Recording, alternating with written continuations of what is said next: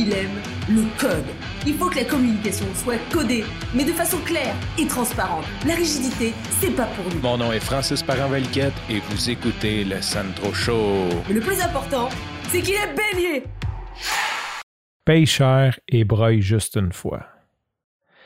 C'est une phrase que j'ai entendue dans un podcast. Bon, c'est en anglais, c'était pas exactement ça la phrase, puis ça m'avait tellement percuté parce que des fois, quand on est entrepreneur, on commence, on cherche à économiser à gauche, à droite, puis quand on fait nos premiers embauches, bien souvent, le tarif horaire ou le prix de la personne est un gros, gros dilemme, un gros jeu, et on va chercher à essayer d'avoir l'espèce de perle rare qui charge pas cher, qui, d'après moi, existe à peu près pas.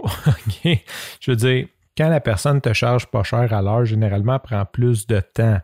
Après, si elle fait plus d'erreurs, ben, elle tire de ton temps. Donc, elle finit par te coûter extrêmement cher et elle ne te donnera pas le résultat que tu veux. Pourquoi je te parle de ça? Ben, c'est en continuité avec mon épisode d'hier. Hier, je t'ai parlé que j'ai sous-traité quelque chose à mon chum Kevin, euh, quelque chose de dernière minute qui a embarqué dans le projet ben Kevin, c'est pas le moins cher de tous les intégrateurs web, même si je pense qu'il devrait encore charger plus cher.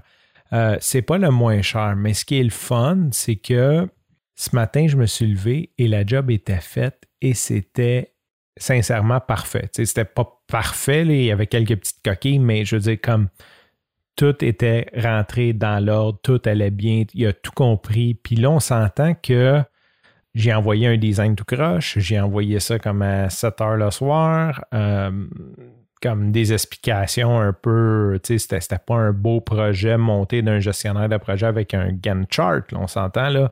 C'était un peu un projet garoché dans le style peux-tu m'aider, puis euh, je vais te payer. Il a embarqué, puis il l'a fait. Puis là, ça m'a fait penser à ça aujourd'hui comme c'est vrai que ça vaut la peine de payer quelqu'un plus cher pour qu'il livre tout simplement.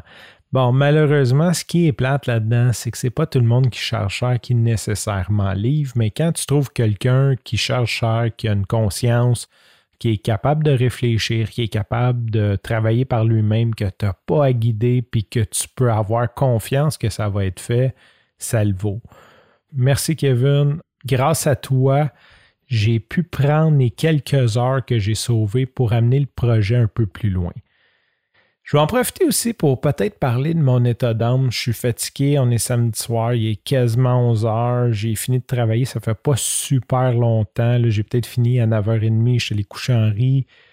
Euh, oui, je suis fatigué, je suis pas fier d'avoir travaillé aussi fort un samedi. Je suis pas comme je suis pas fier de cette partie-là, mais je suis fier d'avoir aidé Nathalie, ma cliente, qui est quelqu'un que j'apprécie beaucoup euh, je trouve que son projet est tellement aligné avec mes valeurs, donc d'avoir pu l'aider à avancer l'aiguille de son projet, de lancer sa formation, son podcast lundi, c'est très gratifiant et malgré que je suis fatigué, qu'on est samedi soir, que j'ai pas eu le temps de répondre. Euh, puis ça, c'est un maudit beau problème. Comme je suis en train d'échapper des soumissions, tu sais, comme j'ai pas eu le temps de faire des soumissions cette semaine pour la, la, business de podcast j'ai vraiment l'impression que j'aide les gens à avancer dans leur mission et je trouve ça très gratifiant. Sur ce, je te remercie pour ton écoute. Je te dis à demain et bye bye.